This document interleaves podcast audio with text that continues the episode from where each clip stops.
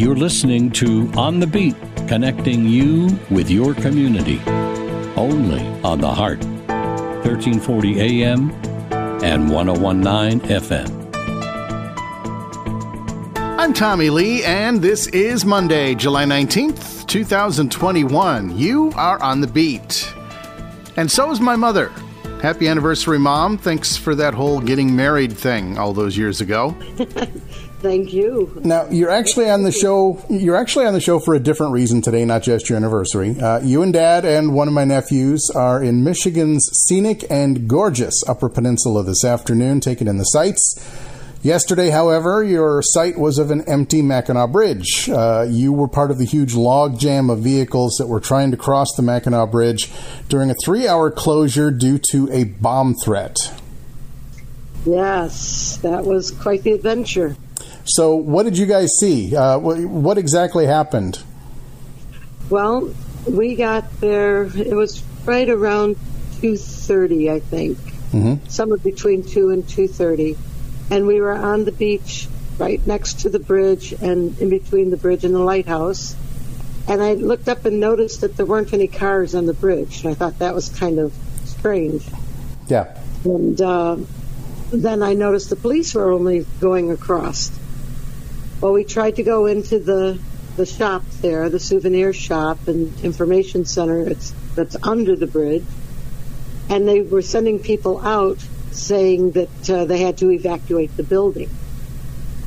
Well, then shortly after that, they were evacuating the beach. They stopped all boat traffic, all air traffic, and had everybody leave. So by air, by sea, by land, nobody was anywhere near the Mackinac Bridge uh, as um, the uh, state police, the local police, and other agencies were uh, doing not one but two complete sweeps of Mackinac Bridge yesterday afternoon, trying to uh, see if there was any credibility to the bomb threat. Thankfully, uh, it turned out to be uh, nothing. they, they weren't able to find anything. Yes, thank goodness. Uh, we were stuck about three hours, I think it was, uh, waiting to get permission to cross the bridge. But uh, they pushed us all back away from the beach to the parking lot. So we were still close, but not where we would have been affected had there been an actual bomb.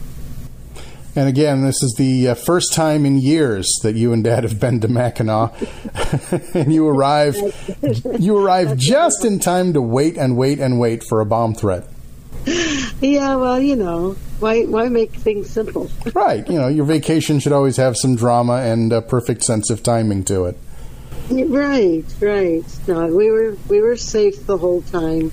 Uh, like I say, the police were keeping everybody back, and they were doing all of their searching on the bridge itself, and they had the dogs out there, the bomb dogs. Mm-hmm. Um, it was quite the scene. Traffic, of course, was backed up quite a way, and it just it was just uh, chaos at first, you know, with the traffic because it was hard to find a place to park. You didn't know where to go. Right you just kind of had to wait it out until they gave us the all clear. And after the all clear, how was the traffic crossing the bridge?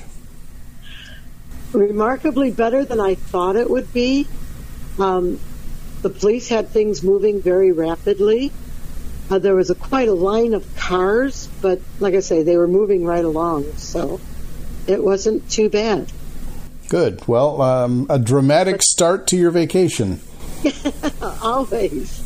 But the, we looked back and watching the people from St. Ignace trying to cross the bridge, the cars were just lined up all the way down. Hmm. Quite so. Yeah, it was quite a start to vacation. well, now you're up there in the UP and you're nice and safe. Uh, enjoy the waterfalls up there. Make sure that Dad and Corey behave, which is no small feat. Absolutely. Today we're going to show Corey a waterfall uh, by the Pictured Rocks. We're going to do that tour. And then tomorrow we are going to the Grand Island. So nice. Yeah, yeah. My my grandson, the party animal, he wants to go play with the bears. wants to play with the bears and the Wolverines. yeah. All right. Well, be safe. Have fun. Watch for the aliens because they're no joke up there in the UP. No, no, that's Escanaba. That's right. They're usually in Escanaba. All right. Escanaba in the moonlight, you know. That's right. well, have a good time. Uh, enjoy the UP. Thanks for uh, giving us a little bit of uh, time today, and uh, bring me back some poutine when you uh, head back home.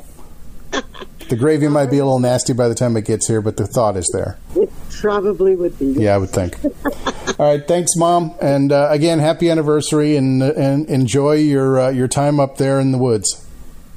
Thank you, and we intend to. We're going to make a good, good rest of the time of it. All right. Now, no, no bomb threats on your way home. Okay. I'll tell you, if I hear there's even the inkling of a problem on the bridge, we'll go down through Wisconsin. There you go. Pick up some cheese and brats on the way. There you go. Get get one of those cute little cheese hats. There you go. You know. yeah, that'll that'll go well with you being a Bears fan. Yes, you could just picture that, couldn't you? Yeah. All right. Thanks, Mom. Have a good afternoon and uh, have a nice trip, and uh, we'll see you when you get back. All right, son. You have a good evening. You too. Bye bye. It's my mom currently enjoying the Upper Peninsula after a bit of a delay yesterday. And in case you missed it on Friday, we spoke with the executive director of the Potawatomi Zoo about some new arrivals that we're all going to hopefully catch a glimpse of very soon. Josh Sisk from uh, the Potawatomi Zoo. Josh, how you doing today? I'm doing good. Yeah, we had uh, an exciting day to announcement today. yes, you did. Um, now, uh, Josh is the executive director, and no one better to talk to. Go right to the source and find out what's going on with the red panda cubs that have been born at the Potawatomi Zoo in South Bend.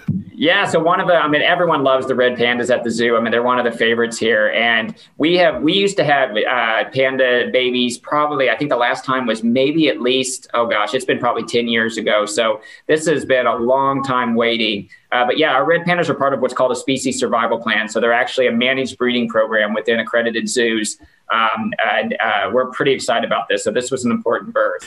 And uh, now one of them was slightly smaller than the other. So uh, in the interest of the health of both of them, you're keeping them separated at this point. We are, yeah. So I mean, it, we, unfortunately, one of them was half the size of the other one. This is Maya, the female, is a first-time mother. So you know, we didn't really even know what to expect. And you know, we uh, the nice thing about being an accredited zoo, there's 250 accredited zoos across the country. We all work together. So we immediately reached out to other zoos that had experience with the pandas. Um, there's a, a, species survival plan coordinator who manages this, and she was telling us that we were sending her video from the nest box showing what was going on, and we could just tell from the camera that there was just something wrong with this little one. Um, it wasn't as strong as the other one. Uh, it didn't seem like she was really taking care of it. She kept moving one, the healthier one, to another box and leaving this one by itself. Uh, and that's when our vet team and our animal care staff knew that okay we need to step in here and see what we can do and sure enough when we did uh, take it out of it the nice thing about maya being such a friendly panda she allowed us to go into the exhibit and be able to actually open the door and take this baby out um, it seemed like it had a little bit of respiratory issues, uh, so we we definitely got it to the clinic and got it into an incubator and been hand raising it ever since. And it's been a few weeks now since the uh, since the cubs were born. How are they doing now, both of them? They're so you know it, it, you know we're we're always cautious about these uh, press releases because with any baby you know it doesn't even matter um, cat dog whatever it is. I mean that, especially pandas there is a high mortality rate uh, in pandas even in the uh, in the wild. There's about a 50% mortality rate um, there's there's a very high mortality rate with this one being hand raised. We're very optimistic that everything's going to go well, but we just ask people to understand that you know um, you know it's this is tough, and we know we're, we're going to do the best we can with it. Uh, but they are doing really good. So the little one's actually caught up in weight to the other one. Oh, uh, we did about uh, about five days ago. We tried to reintroduce it back to uh, the mother and it just was too weak. It was we watched it for a, good six hours on camera. It just could not make it to where it needed to to feed, but she was licking it and taking care of it. So we're optimistic that now that it's getting stronger, its eyes are open now. Um, it seems to be over its uh, health concern that we're, we're going to keep trying to get it uh, actually get this baby actually believe it or not back with mom. So now you mentioned uh, that uh, this is a first time mother, this uh, red panda.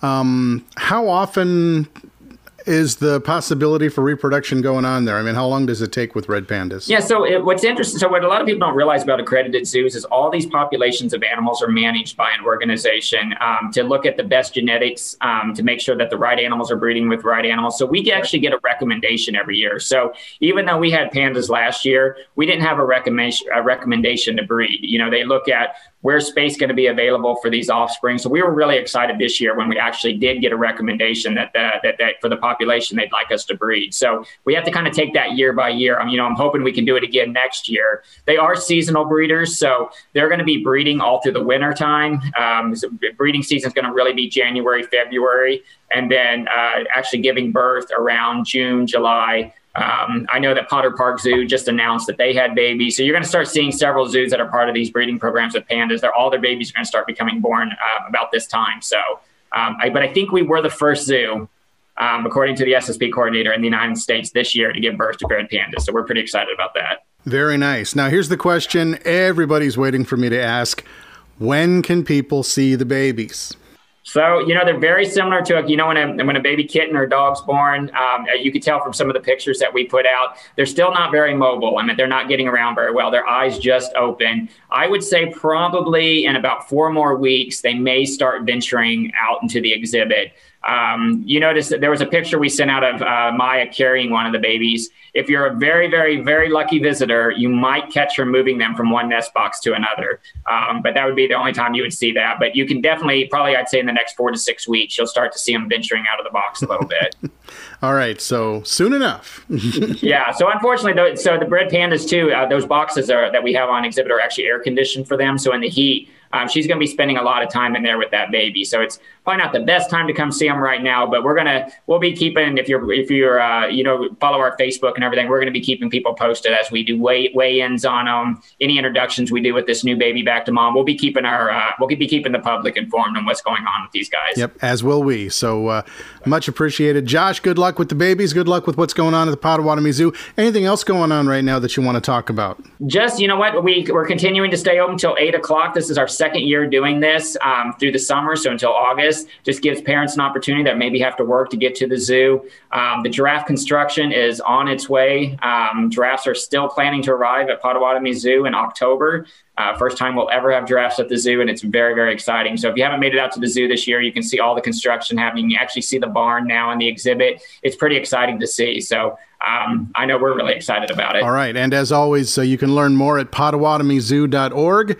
And if you can't spell it, uh, they say nothing's close except horseshoes, but Google's close too. You can find it that way. That's right. And uh, we're definitely looking forward to getting back out there. I know my mother in law has a, a, season pass, and uh, we're all uh, making trips on and off to the zoo as we uh, as we get through the summer, just because it's such a great place to stroll around. So yeah, and and right now we're under a revitalization period. If you haven't been to the zoo uh, since you were a child, or even been to the zoo in the last four years, you're not going to recognize the place. I mean, we are getting away from cages, modernizing habitats. We've got so many plans in the works. We have a we're working on a lion habitat for next year. Uh, plans are in the works for a new tiger exhibit, new concession. Um, it, it, we got a, a, real gem here in our community, and uh, we're excited what the next few years even have to come. Very true. So go check it out, the Potawatomi Zoo. Josh joining us, the executive director, Josh Sisk. Uh, thanks again for uh, hanging out with us today on the beat, and uh, we will talk again very soon. All right, great talking to you. Coming up, it's Monday with the mayor, and Elkhart Mayor Rod Robertson returns to On the Beat next on 1340 AM and 1019 FM, The Heart. Thanks as always for spending part of your Monday with the heartbeat of Elkhart.